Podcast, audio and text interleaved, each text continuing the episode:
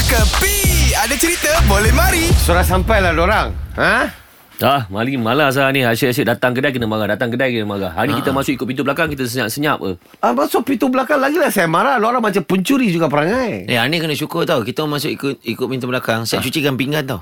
Ha? Bagus. Ini semua hati yang mulia. Sebab lately ni saya mau luahkan sama orang lah. Kenapa? Saya kadang-kadang berfikir mau menyaga pun kadang-kadang berfikir mau tutup lah. Pasal apa? Sebab penyaga-penyaga lain memalukan saya. Apa dia orang buat? Apa kena mengena dia orang eh? dengan Sekarang orang? lu tahu ke banyak sekarang trending tau. Dia orang buat palsu punya barang. Ha? Menjual makanan palsu. Eh, mana ada makanan palsu kalau kau beli kasut ke, hmm. beli baju, adalah fake-nya. Ha, tapi ini makanan sudah jadi fake. Makanan pun dia orang fake kan? Ha, banyak fake tau Lama Nabil Radin Tahu itu satu cerita Surah kerap viral apa Apa dia? Orang hmm. spend duit Beli donat Okey. Ha, ha, ha. Donat macam mana dia punya rupa?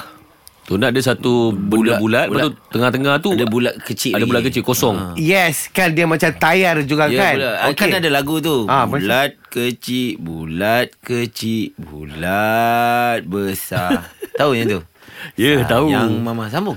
Tu kan? Sayang papa. Itu mah Donald punya lagu kau. sayang. Eh, Itu diamlah lorang. Jangan- Saya tak nak cerita malam. pasal itu lagu. Saya cerita pasal ada orang sekarang dia meniaga, dia ambil itu burger, jual burger tau burger.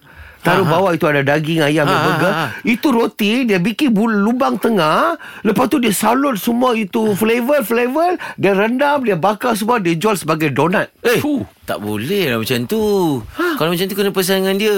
Ha? Apa? Jangan jual donat macam ni. Don lah cakap. Don lah.